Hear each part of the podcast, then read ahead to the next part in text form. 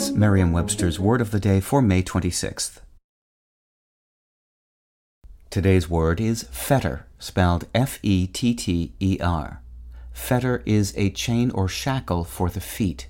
Fetter is also used figuratively to refer to something that confines or restrains someone in some way.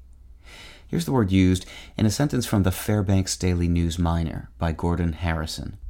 The Alaska Constitution was written by a months long gathering of 55 elected men and women in Fairbanks during the winter of 1955 to 56.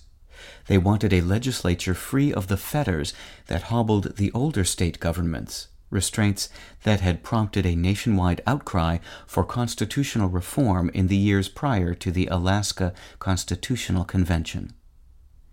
While now used as a more general term for something that confines or restrains, the word fetter was originally applied specifically to a chain or shackle for the feet. Not surprisingly, the word's Old English ancestor, spelled with one T, is etymologically shackled to the word foot. Fetter is also used as a verb with meanings that correspond to the noun's meanings a prisoner can be fettered literally, and a person can feel fettered by obligations or responsibilities. With your word of the day, I'm Peter Sokolowski.